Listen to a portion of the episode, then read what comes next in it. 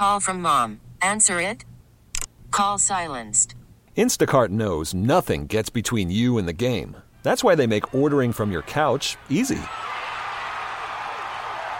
Stock up today and get all your groceries for the week delivered in as fast as 30 minutes without missing a minute of the game. You have 47 new voicemails. Download the app to get free delivery on your first three orders while supplies last. Minimum $10 per order. Additional terms apply. Presented by T Mobile, the official wireless partner of Audacy Sports. With an awesome network and great savings, there's never been a better time to join T Mobile. Visit your neighborhood store to make the switch today. Early odds with Joe Ostrowski. Oregon's down by 12. They're on the 45 yard line with no timeouts. Oregon's got an All American field goal kicker. Why didn't somebody tell me? Bet with an edge. He'd find out the kind of inside stuff nobody else knew, and that's what he'd put his money on. He even figured out the different bounce you got off the different kinds of wood they used on college basketball courts, you know? Early odds with Joe Ostrowski. And a friend of mine is very smart said, I've been very lucky with gambling. I've never won.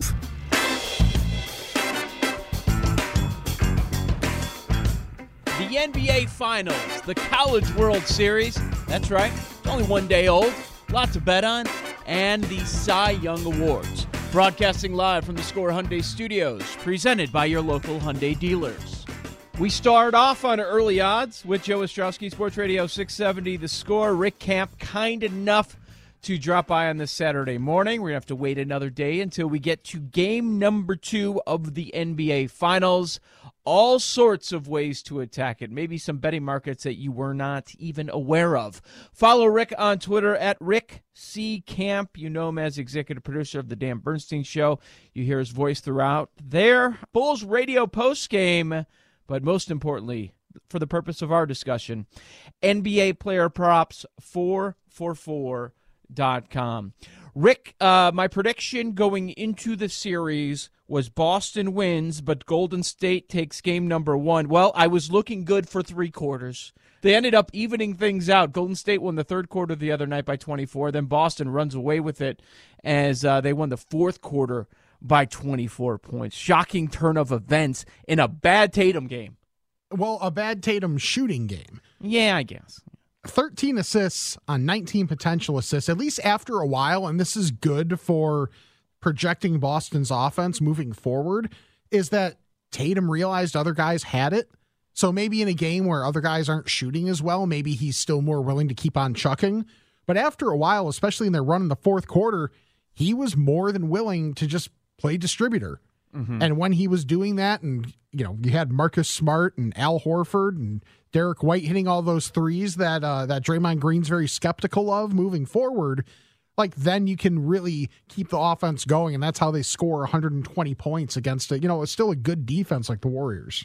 Entering the fourth quarter, the win probability was 4% for the Boston Celtics. You could have gotten them alive at 9 to 1. Let's talk about what the computers think of Boston. They have been high on Boston throughout. And if you really step back and think about it, they've been the best team in the NBA for arguably four to five months, but they keep getting it done on the road, man. No matter where it is, it doesn't matter. They are eight and two in the playoffs on the road. They're six and one in their last seven. Two and zero at Brooklyn. Two and one at Milwaukee. Three and one at Miami, and then they start off on the right foot by taking out Golden State here. Last 31 road games, they have a record of 24 and 7. Really impressive. So the computers love them. The talking heads, all the analysts love the Warriors. All I hear is Steph MVP, Warriors win the title, and and the computers have been disagreeing throughout. Rick, when I see 538 say 92% chance, ESPN's BPI 93% chance, I don't agree with it because I have so much respect for the betting market, but if that's your model and you've been making money doing that and it's saying 90 plus percent, you've got to hammer Boston at this point because uh, the betting markets have Boston at minus 170 now. That is so interesting to me because like I get it. Since January 1, just looking at the numbers and really honestly looking at how they played, Boston by a country mile has been the best team in the NBA. Yep. I just don't know if I can go quite there with that with those higher percentages. Just no. you know, because you don't know what can happen. the thing that helps Boston the most in terms of sustaining this throughout the series is Marcus Smart looked good in terms of mobility, dealing with the injury, all that stuff. Having multiple days between games basically mm-hmm. throughout this entire mm-hmm. thing is huge for him. And I think they could, if they had to survive without either him or Robert Williams for a game or two in the series, by a mile, they could survive without Robert Williams more.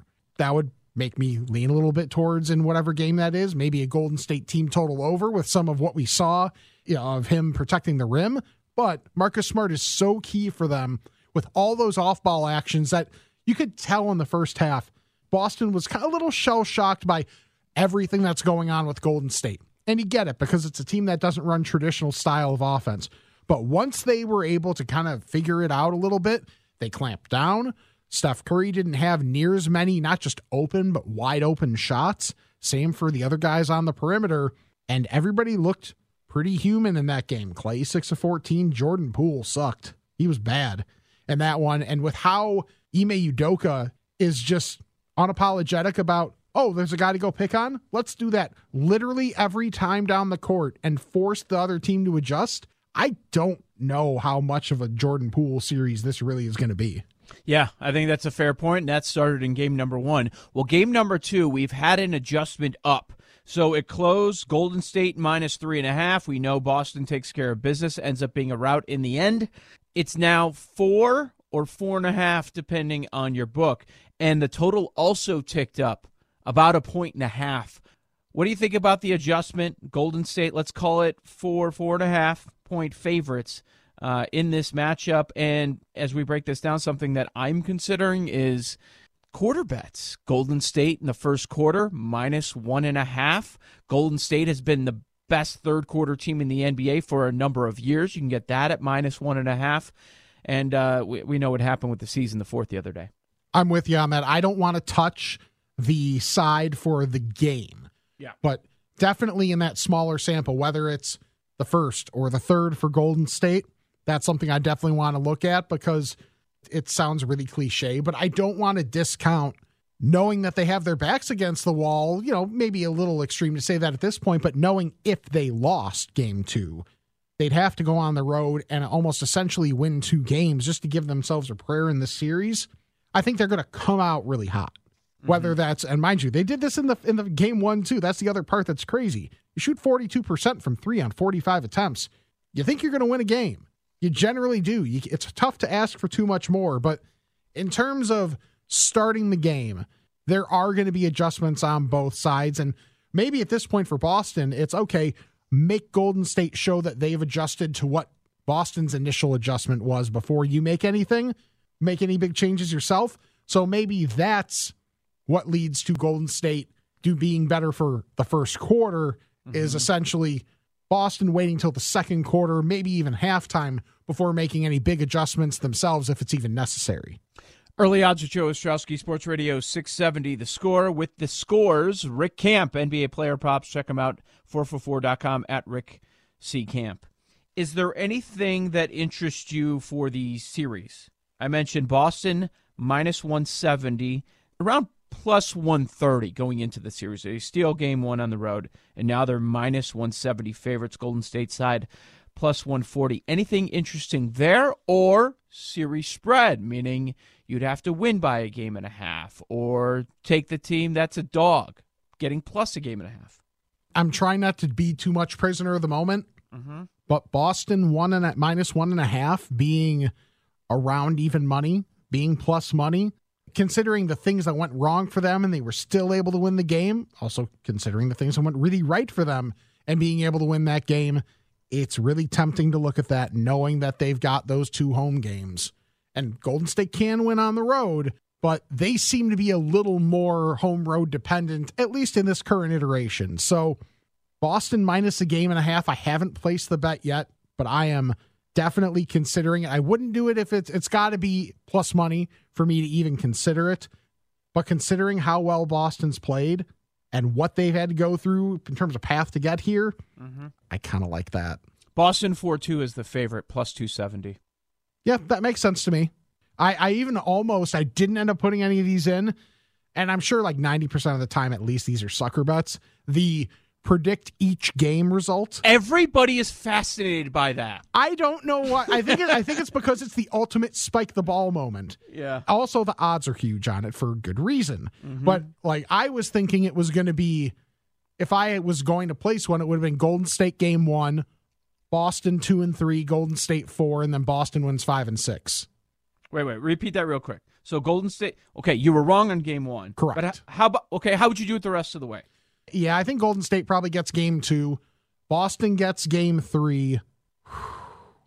Game four is the real, obviously the real pivot point. I probably think God does go. I think maybe Golden State gets. Well, no, actually, Come on, make it two, two through four. Make it. yeah, fun. screw it. Yes. We'll just basically flip game one and game two from what I said before. So Okay. then it's so you get Golden State winning game four, Boston gets game five, and Golden State closes it out at home. in seven. No, Boston would close it in six. So you're two two, and then Boston gets two. I thought that's what I said. I don't know. No, you said Golden State then cl- Oh, it. well, I'm an And I was very confused. Okay, so you go. let's clarify: Boston, Golden State, Boston, Golden State, Boston, Boston. Right? yes, that. C's in six. Okay, uh, I think that's fascinating.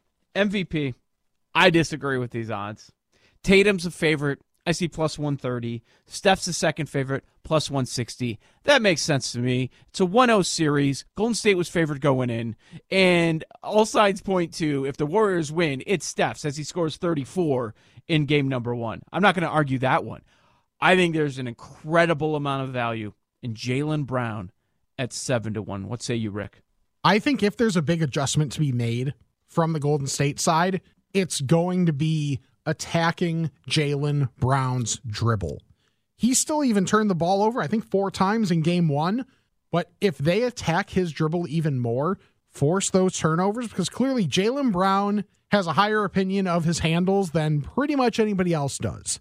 And his handles have been problematic. There could have been even more turnovers if he didn't dive on the floor and uh, get those balls himself. So maybe that's a looking game too, is whatever his turnover prop ends up being.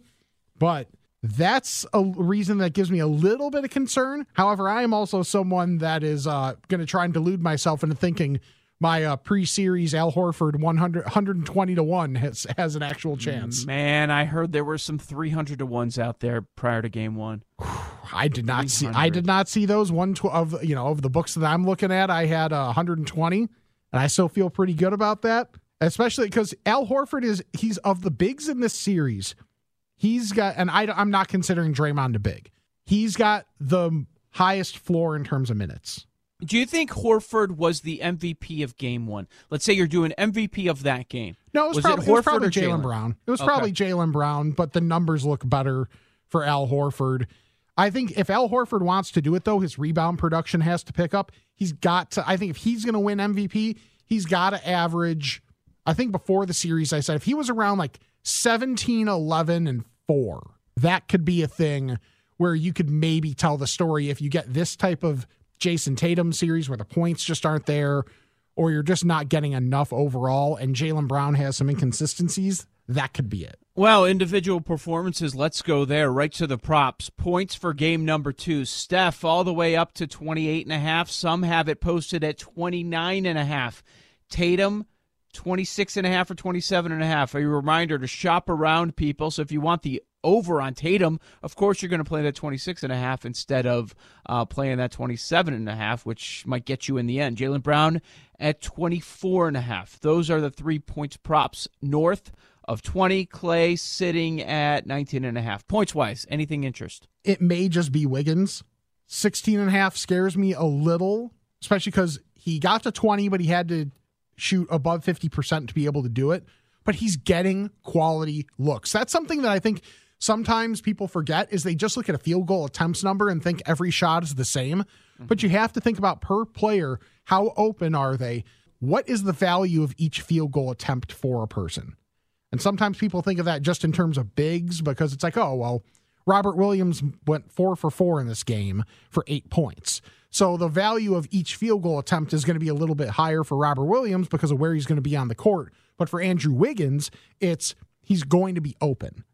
Like there were times where I think they started the game with uh, with Robert Williams on Wiggins and basically daring him to hit jump shots. But Wiggins basically said, no, I'm going to eat up this space and make a play from there. So I, I think that's interesting. So yeah, probably Wiggins. The Derrick White numbers are fascinating to me just because of how well he played in game one and how much they're going to go crazy in game two. What are the Derrick White numbers? Because uh, not everyone posted the points right away for White and the threes made. We were discussing this the other day. Like actually during the game, we were going back and forth about it. Are they going to keep it at one and a half and just juice it to the extreme, or are they going to bump it up to two and a half? Minus one thirty on an over one and a half threes. Oh, so I thought it was going to be a lot worse than that. Assuming that ends up being more or less the standard across the board, I may end up looking for some over two and a half alt line. You know, he only had eight attempts. That is something to keep in mind, mm-hmm. but the confidence is there with the stroke. And I think that's the big thing is he's not hesitating anymore. Points prop, I'm seeing a juiced over nine and a half. So, considering he played 32 minutes in game one, I think this series suits him so much better than the previous series. I think his minutes floor is pretty high as long as he stays out of foul trouble. Over nine and a half, if that keeps going up, which I kind of assume it might get to 10 and a half by the time you get to game time. Just because people see game one, they're going to want to bet those, you know, bet that number. So maybe that's something you bet mm-hmm. earlier rather than later.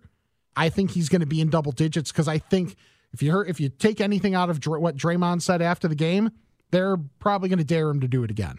Rebounds. You've been one to bet on Horford rebounds throughout the regular season. What about this game two spot? Horford eight and a half. There's also a nine and a half if you're looking for plus money out there. Draymond seven and a half or eight and a half, and Kevon Looney, the favorite to average the most rebounds per game, is set at eight and a half. Anything pop rebounds or and go to assists too if you want. Uh, Kevon Looney over assists, I actually think is something that's been fascinating. He's been, I know it's it's the most me thing possible because it, it's it like, really what's nobody else thinking of or even care less about. So I'm seeing about minus 110 for Looney on over two and a half assists. But if you look at his game logs, he's been well over that because he can catch. They'll they'll force him to catch the ball around the free throw line, but he's he's a good decision maker. He just doesn't get many opportunities. So it might be like four assists on six potential assists or something like that. So the potential assist number isn't there. But again, almost like with uh, with like I was mentioning with shot attempts, the quality of each potential assist for him is a little higher than some other guys because the defense will collapse in just a little bit on him. So maybe he catches Draymond going baseline or he kicks it out to a three point shooter. Rick, am I a sucker if I go to the Robert Williams blocks well? It's a, juiced one and a half, or you get plus money on the two and a half. Four in game number one. The dude makes an impact every step he takes on the court. Yeah, he's the best vertical threat offensively and defensively in this series, and it's not particularly close. Man, I've had a hard time betting it just because, you know, Golden State only had 26 points in the paint. They don't take that many shots in the paint at all. So in game one, 29 field goal attempts in the paint out of their 88 field goal attempts overall. So that's something that, that scares me a little bit. Can he block a floater that's a little further out? Absolutely. He has that ability. Also, with him having those four blocks, is there going to be a little bit of an adjustment to try and get him further away from the basket? Now, obviously, he can close a lot of ground. If it's a like two and a half is at pretty decent plus number, I would consider it. But if you're getting even close to even money, I personally couldn't do it. Early odds of Joe Ostrowski, Sports Radio 670. The score, Rick Camp hanging out on this Saturday morning, getting you set for game number two and some series plays in the NBA Finals. They've reposted the leader points per game, rebounds per game, assists per game, threes made in the series. Anything pop? I think threes made is done. Steph has already started to uh, set himself far enough out. He's given himself enough of a, a cushion to where I think he's fine. I think that's that's pretty much going to be him, and the market says as much. So I'm not really going to touch that one. Assists is fascinating. If Jayson Tatum does shoot the ball better, I think his floor is generally around four assists a game. Him having the lead that he does. So he had 13 assists. And then the next highest was you had what? Jaylen Brown, Draymond Green, Kevon Looney, and Steph Curry all with five. So you're telling me someone else is going to have multiple double digit assist games, like maybe Draymond does that. But the thing is, Boston isn't leaving him quite as much as other teams have done, which doesn't give Draymond those passing lanes that he loves to have. So I thought I thought Tatum was going to be a bigger favorite than what he is, around minus one thirty. yeah, I'm not someone to bet minus 130 on pretty much anything, Yeah. but I think Tatum is still the look. If I really was forced to bet somebody else, I guess it would be Steph, but I don't feel great about that considering how much he was clearly looking for his own shot. This is so good. I love this. You can also do stuff like will any player break the record for most threes made in a finals game, which means at least 10. You could bet that at 15 to 1. All sorts of stuff. I feel like those records are broken on a nightly basis because the volume is so much higher than it we've ever seen it. It really is, but breaking that 10 number, I mean, S- Steph had 14 attempts. He went 7 to 14. He lit it up in the first half, obviously cooled off significantly after that. The thing is, too, these are fun offenses to think about, but they're the top two defenses as well. Man. So, especially in terms of guarding the three point line, there are going to be guys that are given opportunities. Horford, Smart, White, come on down. Andrew Wiggins on the Golden State side. But I just don't see anyone getting enough opportunities for quality enough looks to be able to, like, especially with that one, go over it. Here's a fun one that's 20 to 1. Will either team break the record for most threes made in a finals game, which is 25 plus? That's what you need to cash that ticket. Okay, so both of these teams would need to get even more ignorant about their three point shooting and hit and, and like if Boston if Boston took nine more threes, they would tie and you kept the same percentage, they would either tie or break that record Which were- was above 50% in game one. right. They were twenty one to forty one. They would need to get to like twenty six of fifty. Which fifty out of like eighty five to ninety shots is kind of asinine. I know it's lame because you want to bet something, but although at twenty to one, there might be value on it as long as long as you're being smart about what you're placing on it. That's that's that's a sprinkle, as we'll call it. That that's a sprinkle at this But we point. might get seven games of this. Right. And, and I'm betting on Golden State too. I don't know. It's just fun. Yeah, Golden State nineteen of forty five, so they were closer in terms of attempts, but still, like some of those attempts, you had Draymond take four of them. Okay, he might make one. And they weren't trailing throughout. Right.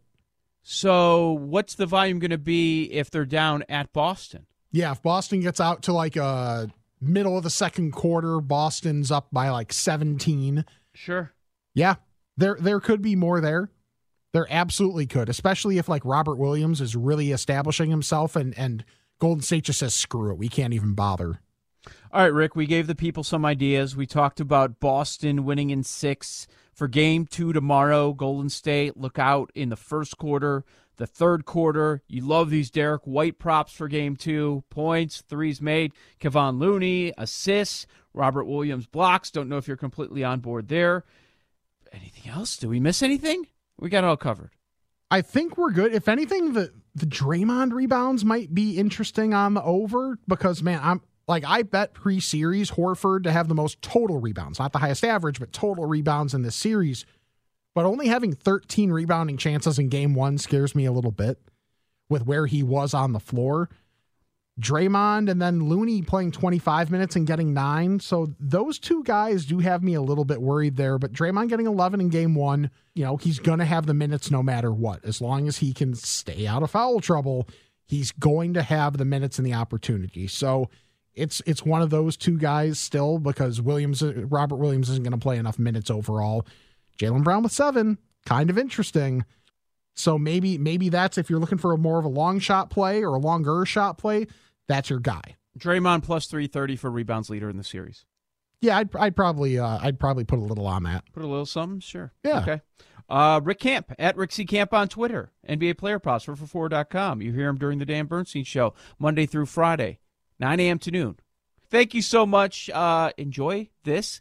And we'll probably have to reconvene when we get close to the draft. Now, 19 days away, and I'm still waiting for some of these sports books to post more draft props for us. The draft sneaks up on me every year. I can't wait. Uh-huh.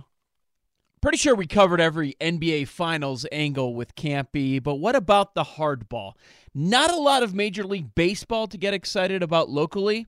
So you might want to give college baseball a shot because we have College World Series long shots next. This is Early Odds, Saturdays 8 to 9 a.m. on 670 The Score and the Audacy app. The score listener line is open 24 7, 365 and powered by BetQL. Bet smarter and beat the books. Download the BetQL app today or visit BetQL.com. Welcome back. You've got early odds with Joe Ostrowski on Sports Radio 670 The score. The College World Series started yesterday, and Tennessee is on a tier all by themselves at plus 250 to win the whole thing. Talked about them a couple months ago at 25 to 1 on BetQL Daily, and we began our preview with Ben Upton with those Tennessee Vols before looking at some long shots. Uh, here's Upton with me on BetQL Daily. Take a listen. Listen, the, the the fact that Tennessee is plus 250 to win the College World Series is just obnoxious. Uh, you know, I've been following college baseball gambling.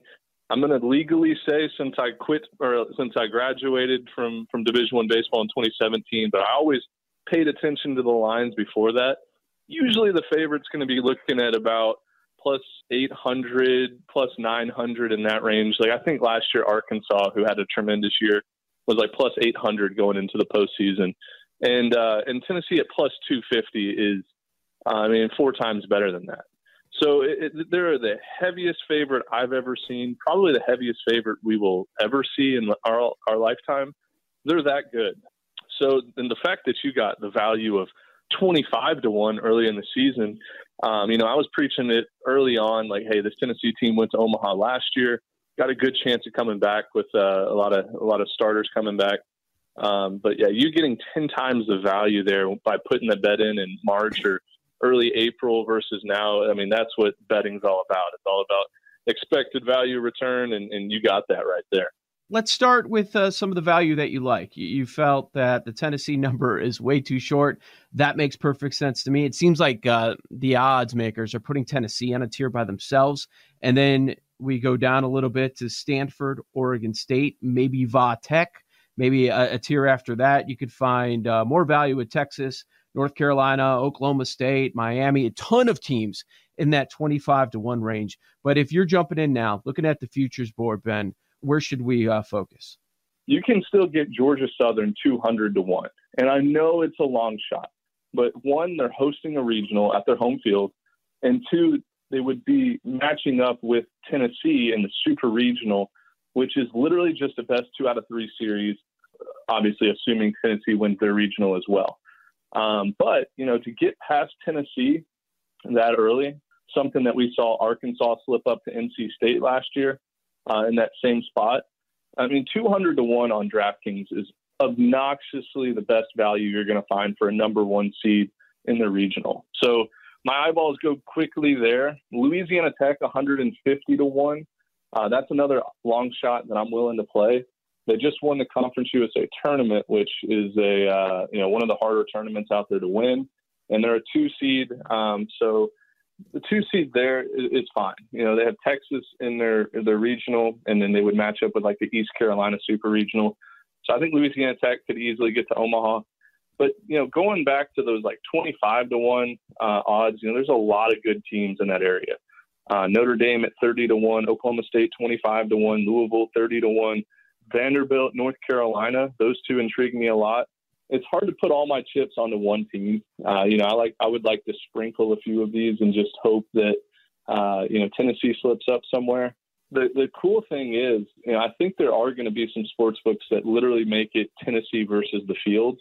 Um. So then, what are some of the other long shots that you have your eye on? So when I hear the word long shot, I, my you know my head automatically goes more than like fifty to one. Uh. I don't know what you guys' long shots are. Uh, but I'm like a I'm a big dice roller here. Like I want mm-hmm. something that you know you can put just a little bit on and a little bit on, and then uh, you know win a whole bunch. So I think the most realistic long shot out there would be someone like Florida State, 100 to one. I know they're a three seed. I know they struggled down the stretch, but when it comes down to like talent and coaching, pitching staff, um, you know, I think they get an A in all three of those categories. So you know, you get a blue blood in Florida State at 100 to 1. Um, they're in an Auburn regional, which doesn't scare me there. Uh, and once they get to Omaha, anything can happen. That would probably be my best long shot. Either them or Oklahoma, 75 to 1. Oklahoma is the hottest team in the country, kind of the opposite of Florida State right now. But both of those teams could could easily just out you know, outplay their opponent, everybody besides maybe Tennessee with Ben Upton at Ben underscore Upton five on Twitter, hosts the eleven point seven podcast, talking some uh, college baseball. So Ben, in addition to those big futures and some of those long shot numbers that are available, you can also bet on the regionals. You mentioned Georgia Southern; they're plus two fifty. I saw La Tech; they're plus three forty. Are are you going to be doing some regional bets as well? Yeah. So my strategy with regional bets, I'm going to take a lot of one seeds um, just because. So I don't know. I, I haven't perfected the strategy yet, mm-hmm. but I'm going to take a lot of one seeds to win the regionals just because it's hard to beat those teams twice. You know, it's double elimination. But I'm going to be taking a lot of underdogs um, for daily lines. So there's going to be a lot of guys, like a lot of teams. For example, like Gonzaga might be an underdog plus 140 against um, Virginia Tech. I might take that line for the daily lines and uh, and see if you can get plus value with the futures um, to win the, the regionals. But take the favorites for to win the regionals, but maybe pick a few upsets during the regionals uh, and try to get those plus odds.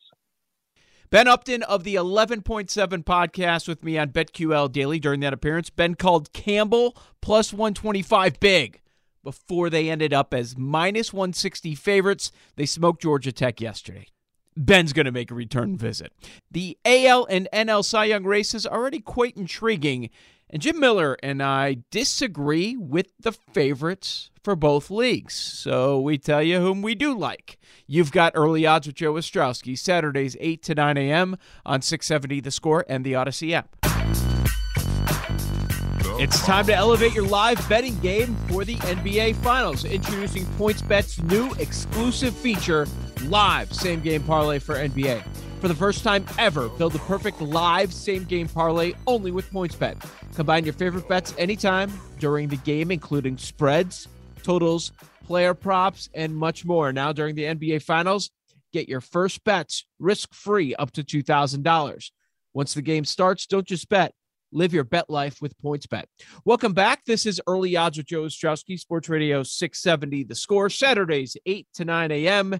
And our weekly contributor is Jim Miller of Hawthorne Racecourse and PointsBet Sportsbook. Jim, I know you're thinking awards market, and I've been all over that with the uh, various MLB futures right around Memorial Day. Always a good time to check in. And it's starting to look like uh, value is appearing. And I know Cy Young is on the mind. Let's start with the American League.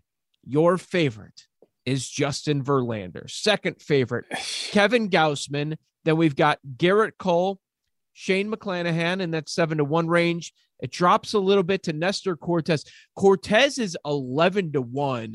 Uh, just a matter of a few weeks ago, he was 50 to 1. So, what are we thinking with AL side? Well, and we talked so much about this last year because there was so much of that Lance Lynn, Carlos Rodon talk. Mm-hmm. And Robbie Ray just kind of flew under the radar for a while. And you look at this year, Verlander's your favorite right now. There's so many guys just putting up better numbers that are such a better value. And you mentioned Shane McClanahan. He's opened the season at five and two, a two ERA. His strikeout to walk ratio was almost eight to one. I mean, that's insane when you're putting up numbers like that early on. And then a guy like Nestor Cortes was a guy flying under the radar. Like you mentioned, he all of a sudden moved from 50 to 11. This is a guy with an ERA of 1.7. Again, you're playing in a market that's winning right now. You're playing in the biggest market in the world. And this is a guy that I think might hold around that 10 to 1, 11 to 1 number for some time. I think that could be a decent value on him. What do you think? All right, let's uh, go back to the favorite part with Verlander. Yeah. There are some legitimate numbers that I trust that voters take a hard look at before placing their vote that would suggest Justin Verlander is not a top 15 pitcher in the American League. Why is he the favorite? I don't understand. I know if you're strictly looking at ERA, a lot of that looks great. He doesn't have the strikeouts. Nope. The strand rate is astronomically high. There's no way that's sustainable. And some of the other peripherals are like, okay, he's pretty good. He's not great by any means. So I I don't understand how Verlander's a favorite. Let, let's start there. So naturally we we find value elsewhere, right? Because Verlander isn't Yeah. priced properly. Well, and the thing, like you mentioned, the strand rate, that's a huge thing. His ERA could be a full run higher very easily. You've had a bullpen that's bailed you out time and again. You do play for a team that is in first place right now. But to me, he should be in that range of a guy like maybe a, a Nestor Cortes, maybe even higher. I would have expected 12 to 1, 13 to 1, 15 to 1. You tend to wonder, though, how much of this is just because of the story surrounding Justin Verlander and the comeback, coming back off injury, coming back at this age, still pitching effectively. I wonder how much of that is influencing those that have created this guy as your current, say, four and a half to one favorite right now.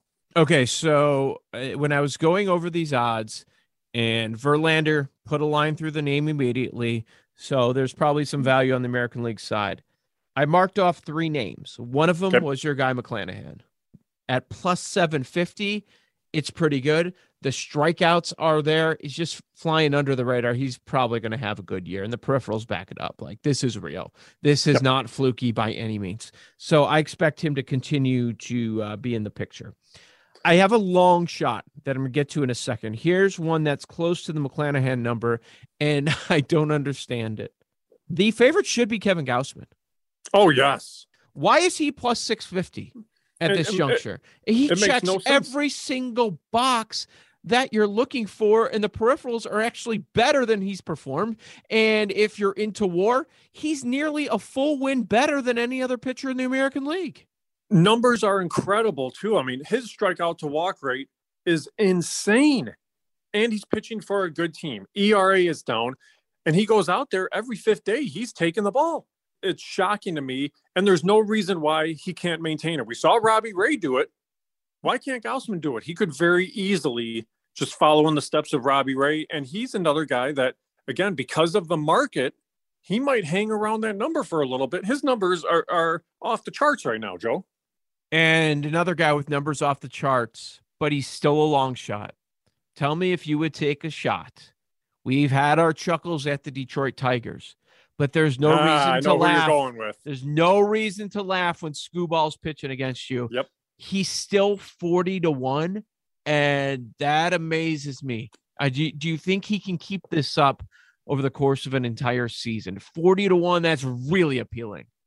And here's the thing he's in a division right now that I would say is almost somewhat in shambles a little bit. The White Sox were expected to run away with the division, and they haven't. Cleveland is still hanging around in there. Minnesota's off to a great start. Everybody thought the Tigers were going to be good at the start of the year. But here's the thing Skubal's pitching great despite the numbers that his team's putting up in the win loss column. What happens if they go on a run? What happens if they win seven, eight, nine, ten in a row? And he's a part of that. And all of a sudden, you're back in the mix in the division. He has good stuff, and he's going to play a whole lot of games against teams that maybe aren't that great right now. And he could continue to, to rack up the numbers. He's a guy, Joe, that I could totally see knocking on the door of somewhere between 18 to 20 wins at the end of the season. Mm, that could get it done. Certainly can. This is Early Odds with Joe Ostrowski, Sports Radio 670, the score weekly contributor here on the show. We've got Jim Miller on the horn of PointsBet Sportsbook and Hawthorne Racecourse. National League side, we start at the very top. Corbin Burnes, your favorite at plus 350. Okay. I don't hate Yep. it as much as I hated Verlander, but he's got the name value. He's got the history. He's a superstar pitcher, so they've got him up there. The second favorite, maybe a bit of a surprise to some, Sandy Alcantara of the Miami Marlins is your second favorite. Then we've got Joe Musgrove, 10 to 1, really bunched up here. Carlos Rodon at 11, Walker Buehler, 12, Pablo Lopez also 12, and then it drops down a little bit to Zack Wheeler. So overall thoughts, is there any uh any value here? All right, two names I'm going to throw out at you. One of them you mentioned. Look at the season and the start Joe Musgrove has had. Hmm. Five and zero to open the season. 1.86 ERA. He's almost a six to one strikeout to walk ratio. Playing for a team in a division that they should be competitive all season long. I think San Fran's playing better. We know the Dodgers are good, but Musgrove's still off to a very good start. So we can start there. The other one that I want to get into because I think the numbers could come down as the season goes on here, and I want to get your thoughts, and it may be completely outlandish, but the guy's 80 to 1 right now. What about Carlos Carrasco of the Mets? Open the season at five and one. Right now, his ERA is only a tick under four, but he doesn't walk guys. He's out there again every fifth day, logging innings, picking up victories for a team that's playing good baseball. I tend to wonder if he's a guy that you could catch at a huge number, and maybe he can continue to put up W's and get into the mix too. First off, just looking at how things stack up in the National League side, this is probably a market that you want to attack. There's no leader like in the American League. Gausman is a leader right now. You're trying to catch him in my mind, even though Verlander's a favorite. There's no leader here. It's right. completely bunched up, Jim. Like I could say Musgrove, I could say Wheeler, I could say Burnes, Fried, Alcantara. You could make a case for all of them that they, they would be the leader. I don't think there's a leader in the clubhouse. So I think we should point that out that anytime you find value and someone is up there, go ahead. If you want to make a case, I don't have a problem with that. As far as Carrasco, what I've tried to figure out right now, and I was talking about it the other day on BetQL Daily, is which player on the Mets, new, number one media market, is going yep. to get the credit? Is it going to be Lindor? Is it going to be Alonso, possibly for National League MVP, which has tightened up a bit? Or is it going to be one of those pitchers? Because I could certainly see that being the case. Uh, Musgrove, he's right up there, and there's value there at his number of 10 to 1. With a sub 2 ERA, yeah, I, I, don't think you could really complain. I would like to see the strikeouts be higher because I know how yep. important they are to a lot of the voters. But uh, but there's value there, and there's no leader. I don't even think I would make Burnes the favorite. Uh, let me throw a couple of names at you because, and I've got uh, a long shot in there as well because I always do. What do you think about Rodon at 10 to 1? It feels like, okay, he had one or two bad starts, but over the course of the season, he's been really strong and he should be higher up on the odds board. And here's the thing he was really good last year when he was out on the mound and healthy. And you almost tend to wonder okay, they backed off him a little bit late in the season. Maybe they backed off of him too much, but he signed this big deal. This is a team that's going to go out there and expect much more out of him this year you're going to look at a guy that you have to think that they're going to hope they get 30 starts out of. And if you get 30 starts out of Carlos Rodon, okay, all of a sudden now you're probably looking at say the 170, 175 inning range at the end of the season. That could be enough to put him in the mix. We know he has good stuff. And all of a sudden, with that shift over to the National League, he's facing hitters all season long that he has never seen in his career. And that's advantage to the pitcher. I could see him as a good value there for sure. That Carrasco 80 to 1 just pops to you. The problem is he doesn't have the strikeouts. Right. And I'm not sure that this is a sustainable start that he's had. But obviously, he gets a ton of credit for what he's accomplished. Let me throw one out that I have not seen listed the majority of the week. So I'm just going to put this out there.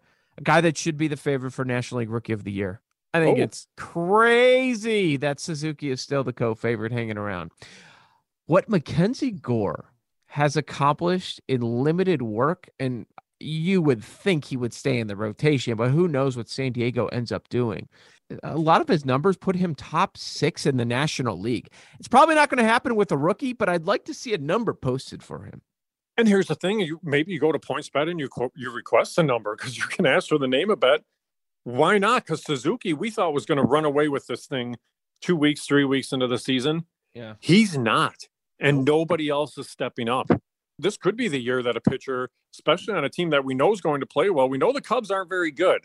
And the Cubs are probably going to be hovering around 70 wins at the end of the season. Why can't a guy like Gore, who again is going to be on a contender, he's probably going to be, what do you think, 150 innings at the end of the season? That's no reason to think why he can't be at least given a look. I would not be surprised, even if that number was requested. I would say you'd probably see him around ten to one right now. What would you expect? Oh boy, it should be a lot higher if he's not listed. It should it be should a lot be. higher, but it won't be. I would think at least fifty, but we'll see. What we've learned is there is value on both sides because wouldn't you agree? Both favorites are wrong. Yes. I'd okay. stay away from both favorites way, way away, especially in the American League. Early odds with Joe Ostrowski. Jim Miller, tell us about the horses today. What's on your mind? All right, well, we grabbed another winner last week at Hawthorne, so let's see what we can do today. Three races at Hawthorne again. We'll bet them all across the board. Race four, bet the seven Tango City on the turf course across. Race seven, bet the four Recklessness horse that's been knocking on the door. And then race eight, our stakes race for the day. Bet the two horse Wildwood's Beauty across the board. That one's 10 to 1 in the morning line. So hopefully you can make a little bit of money and get ready for Belmont next week. Yeah, that's right. Jim Miller of Hawthorne Racecourse and PointsBet Sportsbook breaking down Belmont next Saturday morning. Talk then, Jim. You got it, Joe. Good luck.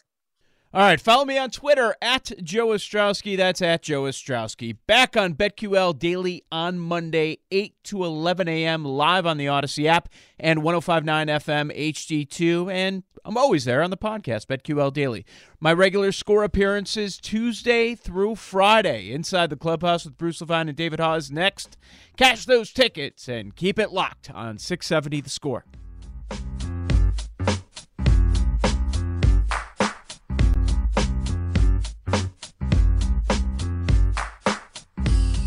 This episode is brought to you by Progressive Insurance. Whether you love true crime or comedy, celebrity interviews or news, you call the shots on what's in your podcast queue. And guess what? Now you can call them on your auto insurance too with the Name Your Price tool from Progressive.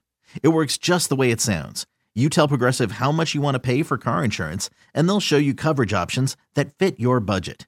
Get your quote today at progressive.com to join the over 28 million drivers who trust Progressive. Progressive Casualty Insurance Company and Affiliates. Price and coverage match limited by state law. Okay, picture this. It's Friday afternoon when a thought hits you. I can spend another weekend doing the same old whatever, or I can hop into my all new Hyundai Santa Fe and hit the road. With available HTRAC, all wheel drive, and three row seating, my whole family can head deep into the wild. Conquer the weekend in the all new Hyundai Santa Fe. Visit HyundaiUSA.com or call 562 for more details. Hyundai, there's joy in every journey.